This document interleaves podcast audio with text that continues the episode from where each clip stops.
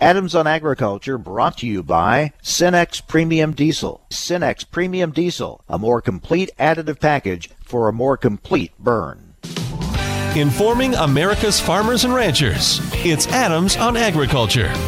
Produced by the American Ag Radio Network. Here's your host, Mike Adams.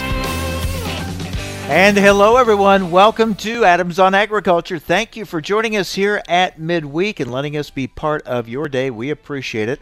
And of course, a special day, Veterans Day, as we say thank you to all those who are and have served for our country, protected our country. We thank you for your service. And we really appreciate all that you have done, the sacrifices that you have made, and continue to make to keep us safe and strong. So, thank you to all of our veterans. Well, on our program today, lots and lots of numbers to go over. We have WASDE numbers out from yesterday. Uh, we also will be uh, talking about some pork export numbers. Those are pretty good. We'll be talking with Dan Hallstrom, President and CEO of the U.S. Meat Export Federation. We'll be talking with an economist with the United Soybean Board. And we have more numbers. We have the latest ag equipment sales numbers. We'll be talking about those with Curt Blades with the Association of Equipment Manufacturers. So a lot of numbers to go over and see what stories they have to tell as we go through them today. We'll start off with that. Joe Camp is with us, Director of Managed uh, Plans for Commstock Investments. And Joe, let's take a look at that WASDE report yesterday. Adjustments continue to be made, and of course, the news uh, that we're continuing to show tighter stocks.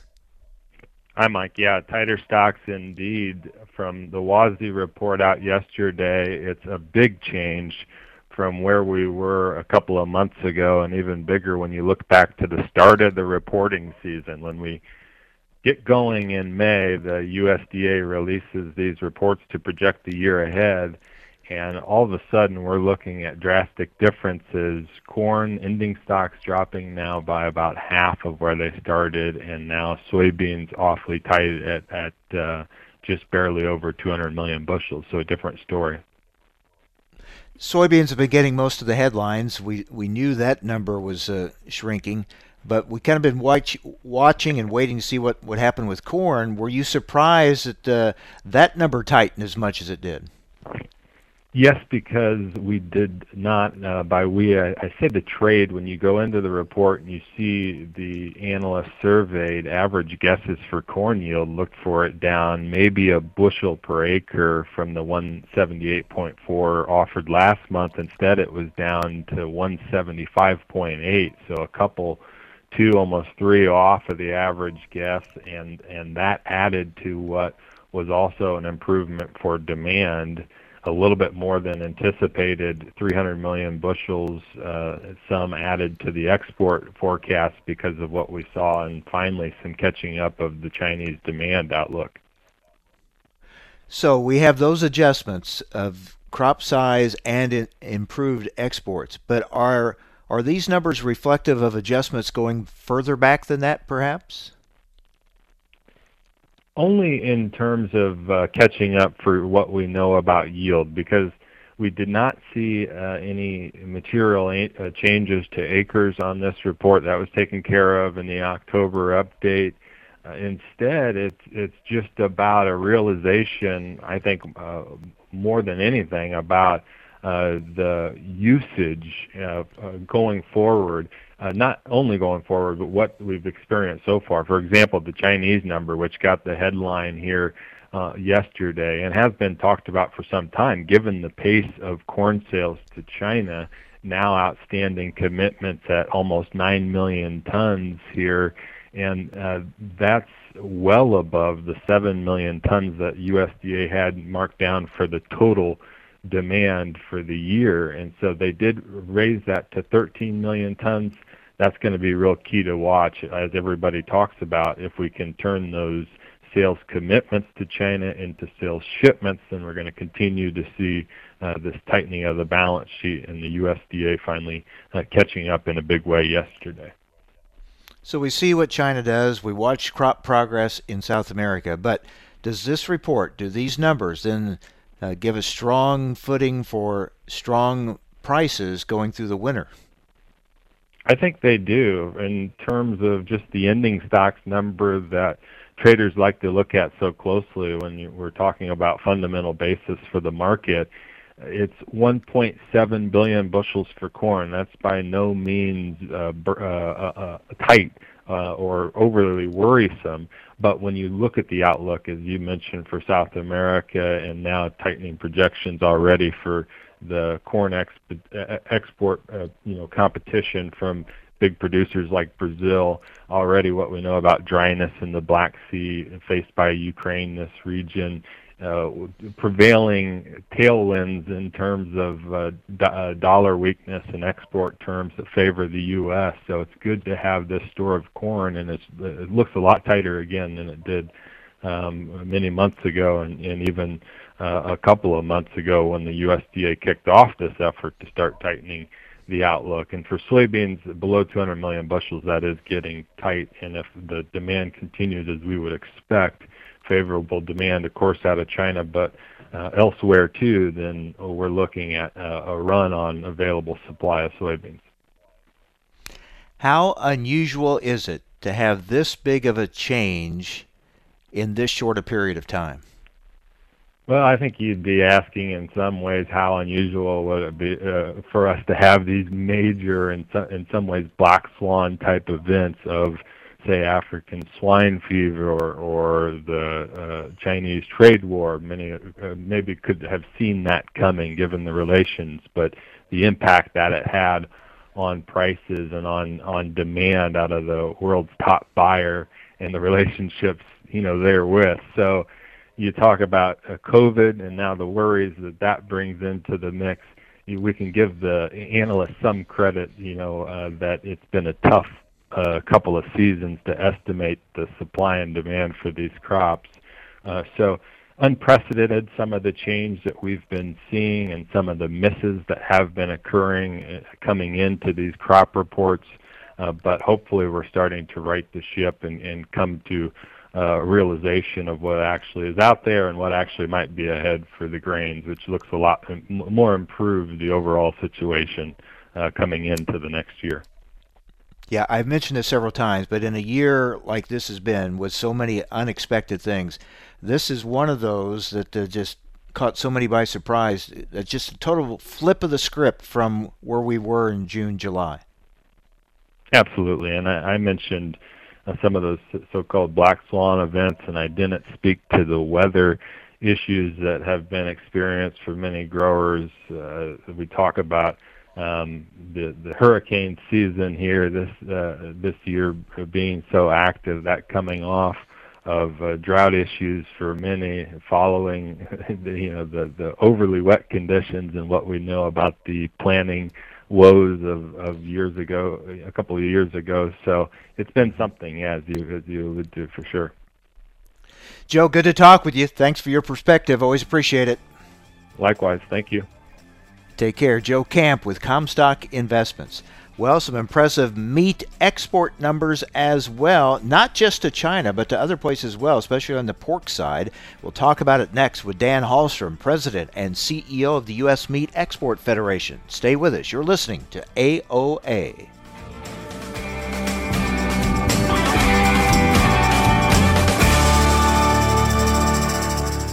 Adams on Agriculture, brought to you by Cenex Premium Diesel. Cenex Premium Diesel, diesel that doesn't mess around.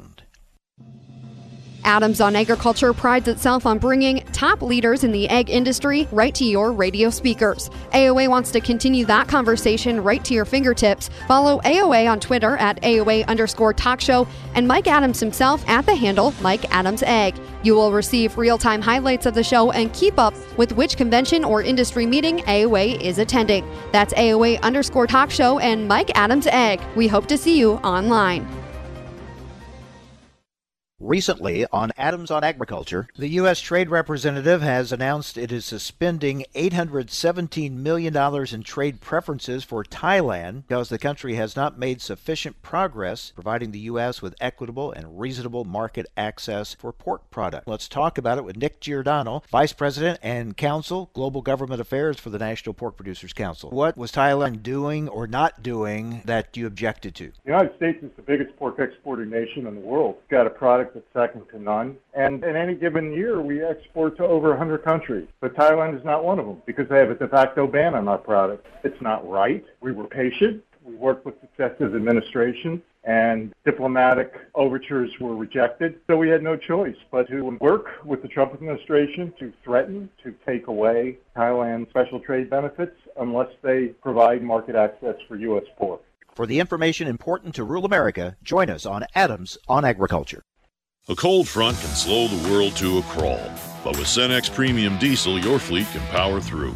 Cenex Roadmaster XL Seasonally Enhanced comes with a more complete additive package for a more complete burn, optimizing cold weather performance over typical number 2 diesel.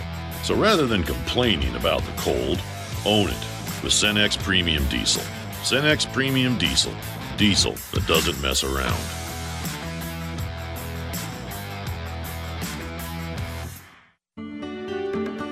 Do you know how to keep food safe at home? Clean, separate, cook, and chill.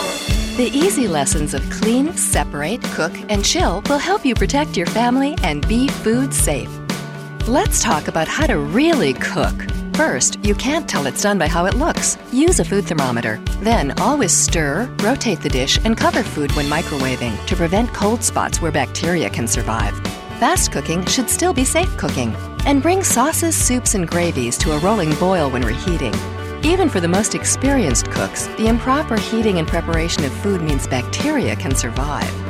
Food safety risks at home are more common than most people think. The USDA is your partner in being food safe. Clean, separate, cook, and chill. For more information, visit befoodsafe.gov or call 1 888 MP Hotline. Adams on Agriculture is brought to you by Cenex Premium Diesel. With Cenex Premium Diesel, you can count on a diesel that will keep your operation in top shape. Information America's farmers and ranchers need to know. Adams on Agriculture. Now, back to Mike Adams. All right, let's look now at some meat export numbers, especially pork, some encouraging numbers. And as we talk it over with Dan Hallstrom, President and CEO of the U.S. Meat Export Federation. Dan, I guess two parts to this good export numbers and the fact that it's not just China. We have other key markets as well buying a lot from us. Yes, good morning, Mike. And yes, you're exactly uh, right. Um, the uh, the exports for September on pork came in really about where we expected, uh, 10% growth year on year. But but you hit it. China was up, but it wasn't the only market up. Um, broad-based growth, which uh, which is encouraging. We saw increases, uh, significant increases in Japan, Vietnam, Philippines, Taiwan, Chile, the Caribbean, uh, several markets, and uh, so we're very encouraged by that. And, and one of the drivers here in Asia specifically is that um, uh, the the demand in Asia is really getting back. It varies a little bit by country, but in general, really getting back to normal. Um, a lot of activities are happening, in-person activities. Um, consumption's rebounding, the economies are rebounding. So it's really a a perfect uh, storm, so to speak, for um, increased business in the Asia region. I want to look at some of those other countries in a moment, but let's talk about China because there's um, more and more speculation about will their purchases of our pork products start slowing now that they're kind of restocking and rebuilding after African swine fever. Yeah, I think I think that's a given, Mike. Uh, the question is to what degree. Um, we we do know we have some general data out of uh, China that indicates that uh, repopulation is happening. The most recent statistics from the China's Board of Statistics, uh, the NBS, indicates that the hog herd is around 370 million, which is up 21% from last year. Uh, breeding sows are also up to 38 million, up 28% year on year. I mean, you could debate the exact numbers, but no doubt the trend is that they are in the process of repopulating. And then USDA has also put out some numbers, the Foreign Ag Service, estimating China's pork production. Um, for this year, they're estimating um, production of 38 million metric tons, which is down 11% from last year, 2019. But the estimates for 2021 are another 9% of growth up to 41.5 million metric tons. So once again, these numbers could be debated, but the trends are going in that direction. So I think what this means is that uh, we're going to have a record year globally and a record year for the U.S. this year in China. But the trend lines into 2021 and beyond will, will be coming down. Our forecast is uh, reduction going into 2021. We'll still have a good year for China, but it won't be the record of 2020. We're talking with Dan Hallstrom, President and CEO of the U.S. Meat Export Federation. So, Dan, as that market perhaps cools some, the China market, that puts more emphasis on these other markets that we were talking about earlier.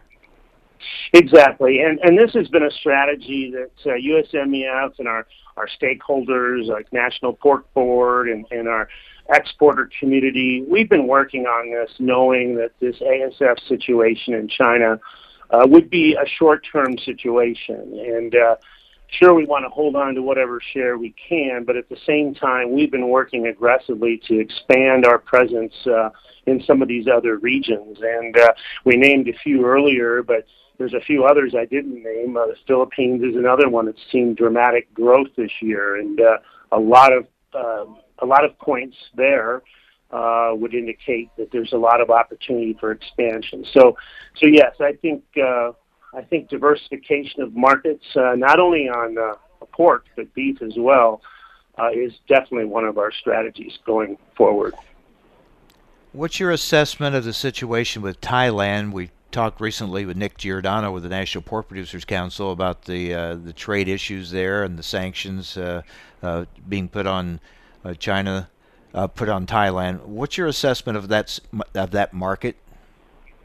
Yeah, I think Thailand's a good example of a smaller market that it's not going to be a, a Mexico or a Korea, but you know it, it it definitely is uh, along the lines of some of the smaller emerging regions. And these are the sorts of markets we need access to so we can grow the business. And, and I know Thailand's been a big point of frustration um, getting over some of the uh, access hurdles.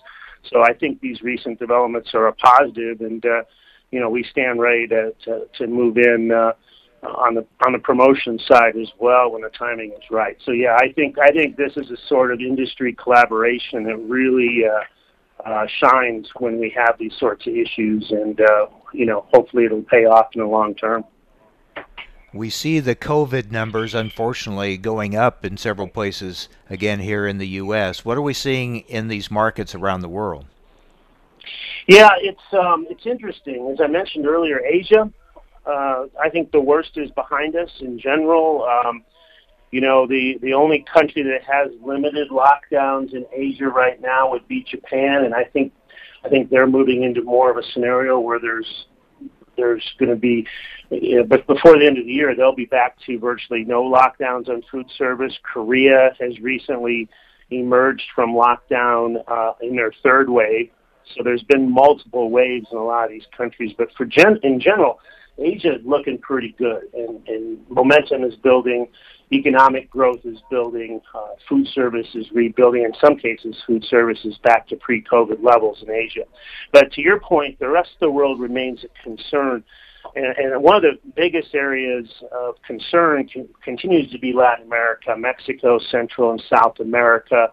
They went into lockdown after Asia, uh, after the U.S. It was really the last half of May when they entered into it, and they're still in it today. So you know, I, I think uh, there's signs that tourism is starting to build a little bit. Uh, one of the cornerstones of demand down in Mexico and Central America, uh, but there's still a ways to go. So, you know, I think the infrastructure is such that uh, they that they cannot react as quickly. Uh, their online platforms were a much smaller base of the business uh, pre-COVID as compared to Asia. So while the online digital delivery platforms are growing quickly in Mexico. It's from a very uh, small base.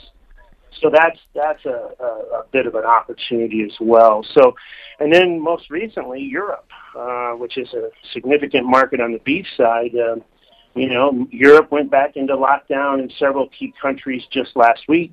Um, you know, the UK, France, Germany, etc. So, yeah, uh, this is far from over in some parts of the world, but uh, but in general, you know, our offices around the world are envious of our Asian offices because the Asian offices are, are quickly on the road to recovery. So it'll come in these other markets. It's just going to take a little bit of time.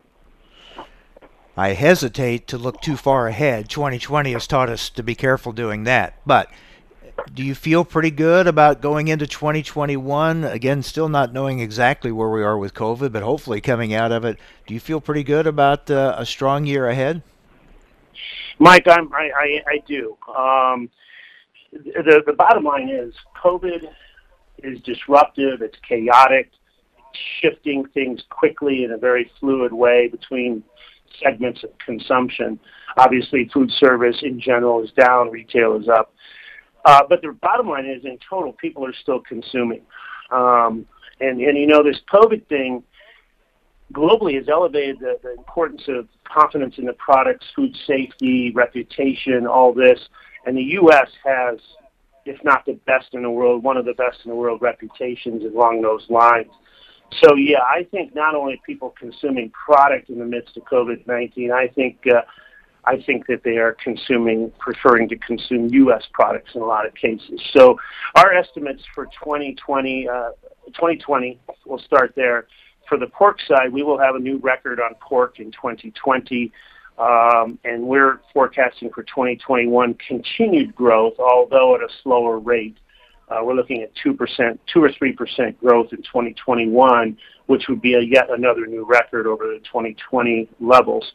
On the beef side, September was a bit of an underperforming month. Uh, we were expecting a little more out of Asia um, than what was reported. Uh, we were down 6% in September. But we do know from the weekly data that there is a lot of sales in the pipeline that haven't shipped yet for Asia. And with some of the info I shared earlier about the activity in Asia, we see a bit of a rebound in the last uh, quarter of the year for beef. Uh, we will not be a new record. We'll still be down for the year, probably 3 or 4% in 2020. But honestly, we see a large, robust rebound in 2021 for beef. Mm-hmm. Uh, and our estimates show a new record in 2021. Always good perspective, and I think I like the way you put it. Uh, people are still consuming meat, uh, just maybe doing it a little differently. A few more challenges getting it to them, uh, perhaps, but uh, they're still consuming. All right, Dan, good to talk with you. Thank you. My pleasure, Mike. Thank you. Dan Hallstrom, President and CEO of the U.S. Meat Export Federation. You're listening to AOA. Cenex Premium Diesel comes with a more complete additive package for a more complete burn to optimize performance in all engines. I've seen a lifetime of farming, and the one thing you can count on is change. So now there's a new inoculant for soybean growers from Lallemand Plant Care. The new Rhizobium species and unique technology and Lalfix Pro Yield liquid soybean deliver improved nitrogen fixation and iron uptake I've seen a lot of change, but this, well, this changes everything. Contact your Lallemand sales representative today.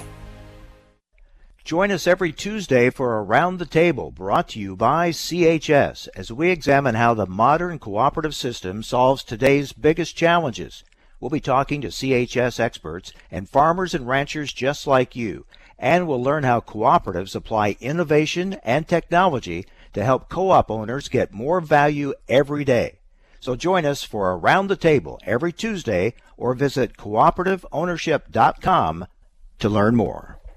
It's time now for a market check here on Adams on Agriculture. I'm Rusty Halverson from the American Ag Network. A rally continues in soybean futures. Follow through buying on the bullish momentum from USDA's WASDE report yesterday. Dry weather seen in Argentina and parts of Brazil too, and we've got higher outside markets in some cases. Yesterday's WASDE report was a surprise for some traders. It showed bigger cuts to U.S. grains production than some were expecting. U.S. government offices closed for Veterans Day today, but the U.S. futures are trending higher.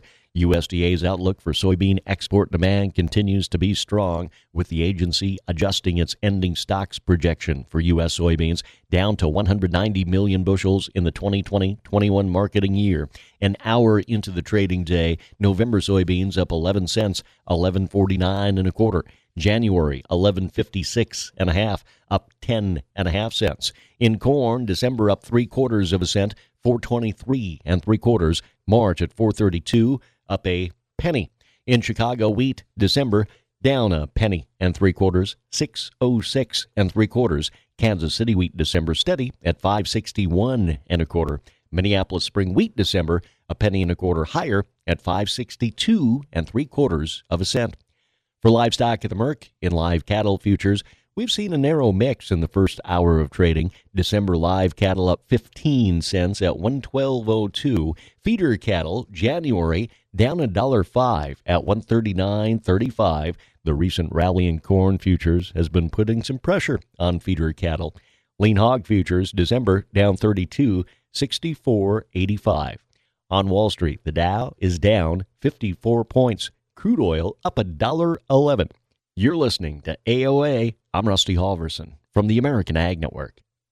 Have you written a book and want to get it published? Then call Page Publishing at 800 955 4538 immediately. That's 800 955 4538. Page Publishing is looking for authors of all types of books. And unlike most publishers, Page Publishing will take the time to review each and every book submitted to them and give you their feedback. If they like what they read, they'll get your book into bookstores and for sale online at Amazon, the Apple iTunes Store, Barnes & Noble, and other outlets. They handle everything editing, cover design, copyright protection, printing, publicity and distribution. So if you've written a novel, children's book, cookbook, inspirational work, poetry, or a biography and want to get it published, then you need to call Page Publishing and do it immediately. Call 800 955 4538 now for your free author submission kit. Again, for your free author submission kit, call 800 955 4538. That's 800 955 4538. Your road to fame and fortune could very well start with this simple phone call. Call Page Publishing at 800 955 4538 for your free author submission kit.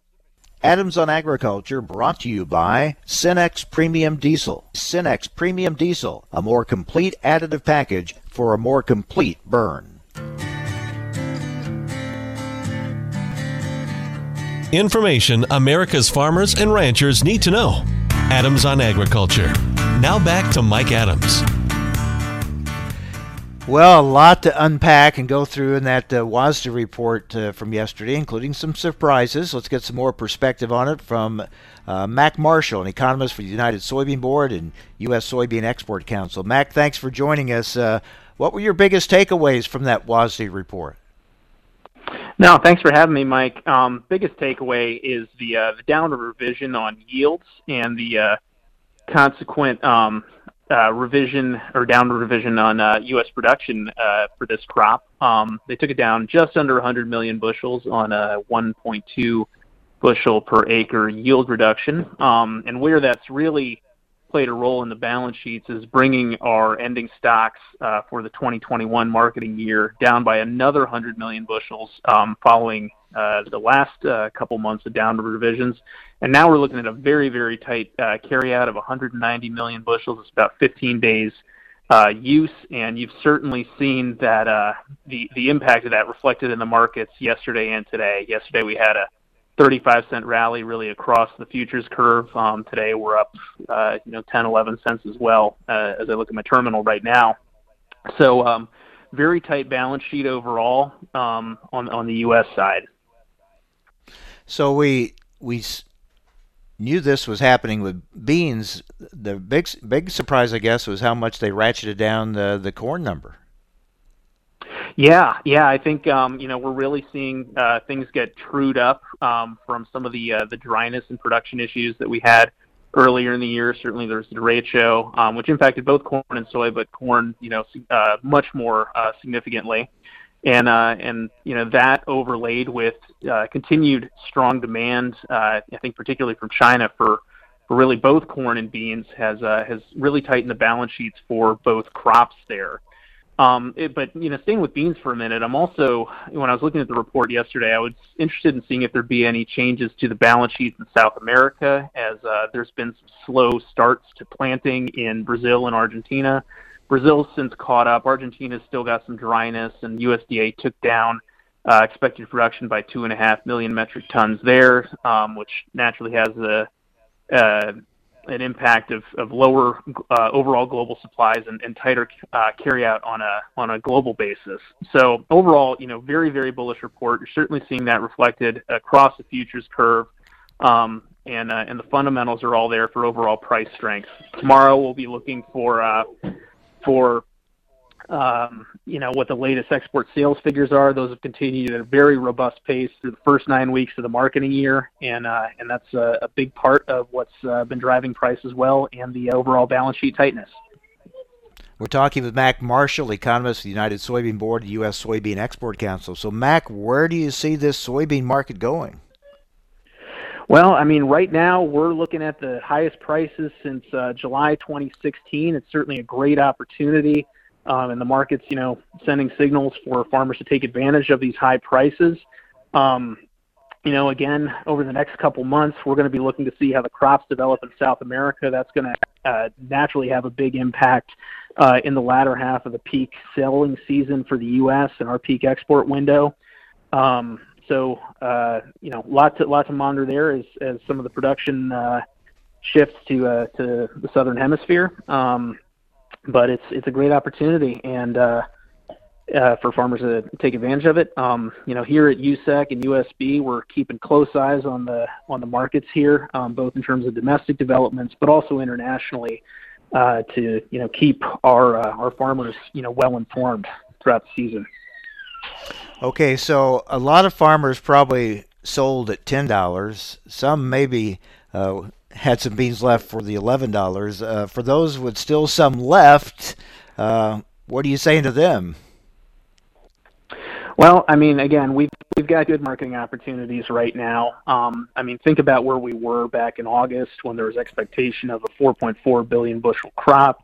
There wasn't the same robust uh, export pace that that we've had now and we were still you know trading in uh, in in you know the low nine dollar range. So you know great opportunities uh, to be had. Um, you know. Uh, you know, we'll see. We'll see again how South America evolves. Because um, if if if those crops uh, do turn out to be on the higher side, and and USDA still got you know Brazil uh, booked for you know record production, uh, even some of the conservative forecasters in the Brazilian government have production at 135 million metric tons, which is even higher than the USDA number.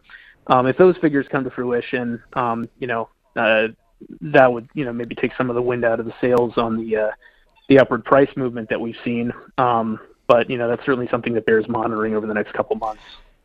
Yeah, let's talk about that because really no one saw this big surge coming, this the flip of the script as I call it. So I'm wondering, could it flip back? But but when you're now working with the uh, the the smaller stocks number, I mean, what we were dealing with before, and the reason I, I guess no one was calling for this big change is because stocks seemed so so burdensome. Then all of a sudden, when that changed, if if you're dealing with that uh, tighter stocks number, doesn't doesn't that kind of suggest we won't see the the big as big a drop as we've we've seen increase here lately? Yeah, and then, and that's that's kind of where where I'm oriented really. Um, you know, what what you see is once once your inventory figure gets below about 25 days use, that's when you really start to see prices pop. Um, we saw that, you know, back in 2013, 2014, when uh, we even had carryout go under uh, 100 million bushels, I think, for the the 13, 14 marketing year, and prices were, you know, up around $14 then. Um, and and and we're seeing, you know, a similar uh, type trend, maybe not an absolute price level, but certainly in the upward trajectory on uh, on price as uh, inventories have kind of reached uh, a, critically low uh, point that is supportive for significant price appreciation. Um, so, you know, I we'll, we'll see again how the rest of the export year goes. I mean, with Brazil effectively you know sold out and even uh, you know some rumors of, of doing some sourcing from the U.S um, there's there's an opportunity for us for an increased export window, but naturally that's going to mean more stock, uh, stock drawdown in the near term and, uh, and, potentially higher price appreciation if that is what comes to fruition. So we really now it's almost like a weather market, right? We watch the weather in South America to see if they get the the rain and good weather for their production, and we watch the weather here where it's dry in a lot of the uh, key production areas of the country. Yeah, I think you know we've uh, certainly relative to 2019, where you know we had wet weather in the spring and wet weather at harvest, and and you know significant uh, takedown of of uh, production, and that was again in a in a lower price environment overall because um, we had the stocks buffering it. But you know, this year we've had favorable weather throughout harvest, which has been great. Um, you know, harvest across the country is pretty much wrapped up, but having that really aggressive pace and favorable weather that enabled it has also enabled us to get um, you know large quantities of beans into off the farm and into export channels. Um, you know, to to take advantage of some really aggressive buying and um, and and good prices. And I, I think it's also important to remember, um, you know, when it comes to the international trade side of this, that even with beans priced where they are, where we've had this really you know significant run up in the past couple months, you know they're still cheap on the open market for a buyer like China, which has significantly higher local soybean prices. So even with the rally here, um, you know there, there's enough, I think, you know, pent up demand either for usage or stockpiling that that should uh, that should continue. Any projections on uh, soybean acres for next year? It would seem we're buying acres. yeah, I, I'd have to say so. I think um, you know the, the the ratio you're always looking at um, you know between corn and beans and, and rotation is is uh, is the price ratio there. You know historically anything over two 2.4 in terms of soybean price divided by uh, by corn future price has, has been favorable for for soy and you know we're looking at a at a ratio that's uh, that's you know favorable for soybean plantings as well. Certainly when you've had the highest prices and in four years, and that's carrying out not just across the uh, the futures curve for this marketing year, but into the futures curve for next marketing year. That's that's uh, supportive for uh, for acreage expansion. Um, you know when when we move into 2021. But you know between now and uh, when final planting decisions are made, you know we've still got a South American crop to uh, to think through, and um, you know certainly uh, as as your listeners, as as our farmers are making those decisions and planning. Um, we want to keep a, a, keen eye on, on what's developing in other parts of the world um, to, to make sure that we have optimal decisions for, uh, for planting for this next year. Sure, nice to talk about higher prices after the long downturn we've had. I couldn't agree with you more, Mike. It's uh, it's it's been a, a quite a sea change in the past uh, past couple months here, and um, you know, fortunately, uh, those higher prices are great news for uh, U.S. soybean farmers right now. I don't think anybody predicted this. So, uh, I mean, if if you're in the forecasting business, if you're going to be wrong, uh, it's good to be wrong this way, I guess, when the prices turn out to be higher than you were saying rather than the other way. You know, I, I always used to joke at conferences, um, you know, because uh, you, you'd go and you'd have people like me giving projections as economists, and you'd have – you'd have weather services coming and giving expectations on La Nina, El Nino, and, and, and weather development. And um, you know, I think being a market forecaster, anytime uh, anytime you see a, a favorable price development that's a, above what you were looking at, it's it's like the weatherman calling for rain and then getting a beautiful uh, sunny day. yeah, you're you're going to get uh, a, a, more positive reception uh, when you're talking about higher prices. That's for sure. Mac, thanks a lot. Good to talk with you. No, likewise, Mike. A real pleasure, and uh, and thanks for the time today. All right, take care. Mac Marshall, economist for the United Soybean Board and U.S. Soybean Export Council. All right, some more numbers to go over. How are the ag equipment sales numbers looking? We have the latest numbers from the Association of Equipment Manufacturers coming up next on AOA.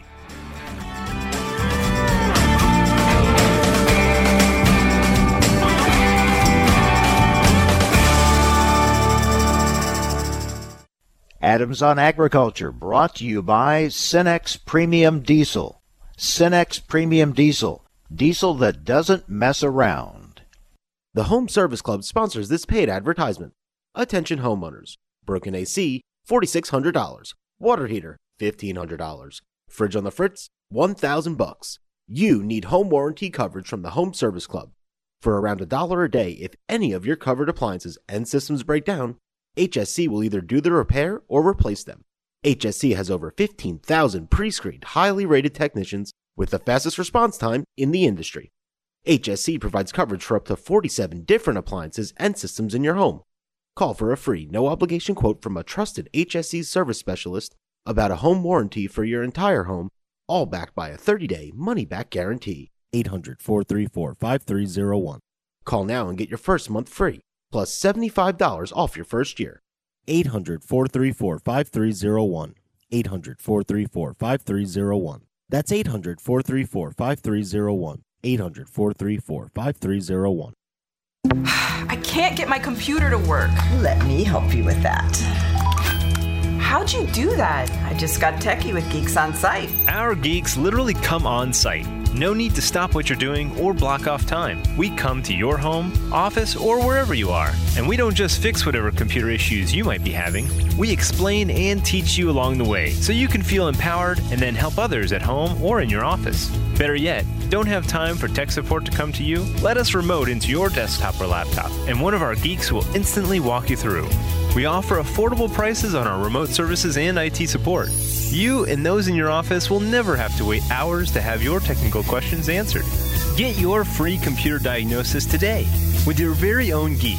Get started now and we'll help you instantly. Call 866 967 3879. 866 967 3879. That's 866 967 3879. A cold front can slow the world to a crawl, but with Cenex Premium Diesel, your fleet can power through. Cenex Roadmaster XL Seasonally Enhanced comes with a more complete additive package for a more complete burn, optimizing cold weather performance over typical number 2 diesel. So rather than complaining about the cold, own it with Cenex Premium Diesel. Cenex Premium Diesel. Diesel that doesn't mess around.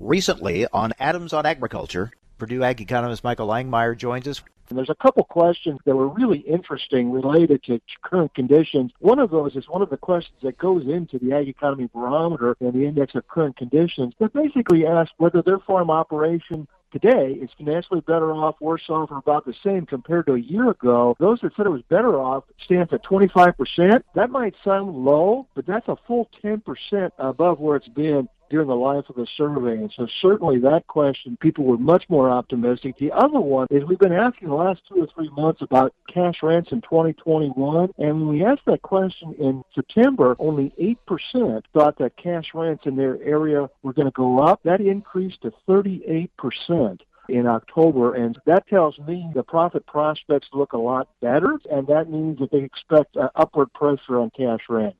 For the information important to rural America, join us on Adams on Agriculture. Adams on Agriculture. Conversations with policymakers, the movers and shakers in the ag industry, the pros and cons of issues important to you, cutting through the spin to get to the heart of a topic and giving you the information you need to know. Every weekday, Mike Adams brings you guests important to the ag industry. It's quite simply information farmers and ranchers need to know. Adams on Agriculture. In your everyday business operations, there are endless things you can't control. Fuel prices don't have to be one of them. With the Average Price Contracting Program available at FS, we can provide you with a way to reduce the uncertainty of fluctuating fuel prices. It's a smart and convenient way for you to know what your fuel costs are going to be so that you can enjoy a little peace of mind. The Average Price Contracting Program at FS is just one more way that we can help take your business further. Contact your FS Energy Specialist today. Visit gofurtherwithfs.com for more information. We are strong, we are resilient, and we will get through this together. But these are stressful times, and it's important to also practice good self care. It's normal to feel overwhelmed, anxious, or afraid, but there is hope. Reach out to someone, connect with your friends, stay in touch with your community, and know that you are not alone. Learn more at wearebroadcasters.com slash hope, furnished by the National Association of Broadcasters and this station. Adams on Agriculture is brought to you by Cenex Premium Diesel. With Cenex Premium Diesel, you can count on a diesel that will keep your operation in top shape. Information America's farmers and ranchers need to know. Adams on Agriculture. Now, back to Mike Adams. Well, we've looked at a lot of numbers today with uh, grains and with meat, and for the most part, pretty bullish, optimistic about exports and supplies and certainly the rally in the grain markets. Does all this translate to better ag equipment sales? Let's talk about that with Curt Blades, Senior Vice President, Ag Services for the Association of Equipment Manufacturers. Curt, thanks for joining us. Uh, what are the latest numbers telling us? Well, as you as you said in the lead-in, uh, a lot of numbers and a lot of bullishness out, out there. I think uh, the October numbers for tractor and combine sales here in the United States are positive across the board. Uh, we've seen a nice recovery. Uh, certainly continues to be driven by that uh, that small tractor market, but boy, we're seeing some really nice signs of life in row crop tractors and short tractors and articulated four-wheel drive tractors and self-propelled combines. It's a positive story across the board. Well, uh, a market rally like we have seen will certainly improve attitudes and increase optimism, doesn't it? Absolutely. You got you've got uh, you know when farmers are in their in their combines and and seeing the crop uh, and the crop actually in, in a lot of cases looks pretty good. Obviously, there's some pockets that are that are not, but uh, there's a lot of crops that look pretty good. Uh, and uh, then couple that with some good prices, obviously that uh, that changes your attitudes a lot that uh, that that mm-hmm. causes people to really think about their capital investments. We were starting to see that in October with these October numbers, and and with this rally we've had this past week on prices, I would uh, I would certainly hope that that that momentum will continue through October and all all the way through the end of the year, so we can end 21 as a positive, or excuse me, in 2020 as a positive year for uh, ag equipment sales.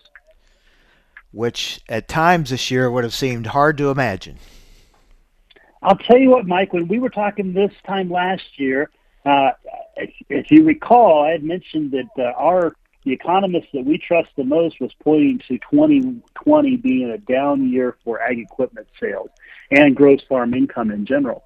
and I'll tell you what, that that was holding true at the beginning of the year, and then uh, then the pandemic hit, and uh, and all of a sudden we started to see some some uh, some numbers that looks started to look pretty positive. Now, certainly, there's been some some uh, some some payments to, to farmers, and the government support's been a little bit stronger than maybe anticipated, and that's that's led to a higher gross farm income. But I'll tell you what, I think our manufacturers are pretty happy with the results that they've had so far in 2020, and it is it is absolutely not uh, what was expected when we were forecasting this time next year or this time last year. Now, looking forward to 2021, um, you know, those numbers are still also looking positive. It's like I think there's just a fair amount of optimism in in farm country right now, and that's that's a good thing. That's a good thing for uh, for agriculture. That's a good thing for rural America, and that's certainly a good thing for uh, for the equipment manufacturers. You mentioned the strength in small tractor sales. What about the larger tractors? Where are we there? The larger tractors. So when I talk about larger tractors, I'm referring to you know tractors that will be you know above above 100 horsepower. And those have been, you know, when we've had some good numbers throughout the year, the uh, the above 100 horsepower two-wheel drive tractors have been basically flat for the year, down a little bit, uh, but basically flat for the year. But because the numbers in October were were so strong, basically 10% above October sales in 2019, we pulled ourselves out of that hole, and we're essentially at the same number of uh, 100 plus horsepower tractors sold in 2019 uh, as were sold in 2020. That's a pretty solid. That's a pretty solid story. The other thing that's really interesting is articulated four-wheel drive tractors. Those big tractors that you know pretty pretty expensive and pretty much a considered purchase. We saw a jump of 22 percent uh, in the month of October of of those those tractor sales. That's bringing us to uh, you know about one percent over where we were year to date uh, with that with that same sector. Um, that's positive news. Yeah, it is. So, um, what about Canada? They've they've really had a tough time there. Any improvement there?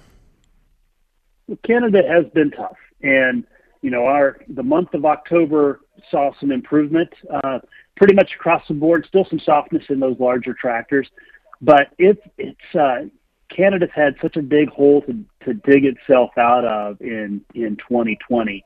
Um, so the the year to date numbers are are still we got a ways to go to get us out of that hole.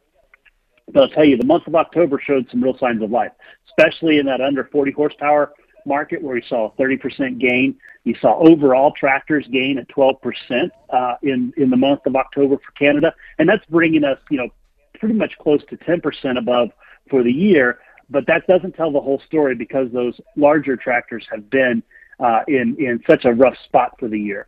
Uh, you know, self-propelled combines across the across both both sides of the country, uh, both both sides of the border. In Canada, you know, we saw some some nice numbers. Uh, you know, we're still down a little bit in Canada for the year, but boy, in the United States on self-propelled combines, we're actually seeing some some good numbers. We're up about five percent for the year, and in the month of October, you're seeing about a you know 14 14 and a half uh, percent gain for the month of October. So combines are a good story on both sides of the border. Tractors are a, are a solid story on both sides of the border. Uh, with the exception of Canada, there's still some softness in those larger tractors that uh, we kind of got to climb ourselves out of that hole, um, you know, to, to end this year strong. Well, we had speculated if we saw a, a, a market rally and things improve, would there be pent up demand? Maybe we're seeing signs of that. I certainly hope so. Again, November is typically a slow month of for equipment sales. So, you know, we're having this rally that's happening, you know, this week. Um, and so, we, you know, our typical cycle is November's a little bit soft and December's a little bit strong. So maybe, maybe those, uh, maybe those markets will shake loose in November, uh, or we'll see some of that pent up purchases happen in December, sort of that pre-tax, uh, those pre-tax purchases. I'm optimistic. I always try to be optimistic, yep. but I'll time will tell. Yeah, well, uh, next month's numbers will tell us even more of the story. But uh, encouraging news. Good to talk with you, Curt. Thanks a lot. Thanks, Mike. Curt Blade, Senior Vice President, Ag Services for the Association of Equipment Manufacturers. That wraps it up for today. Thanks for joining us. Be safe. Join us again tomorrow on AOA. Cenex Premium Diesel comes with a more complete additive package for a more complete burn to optimize performance in all engines.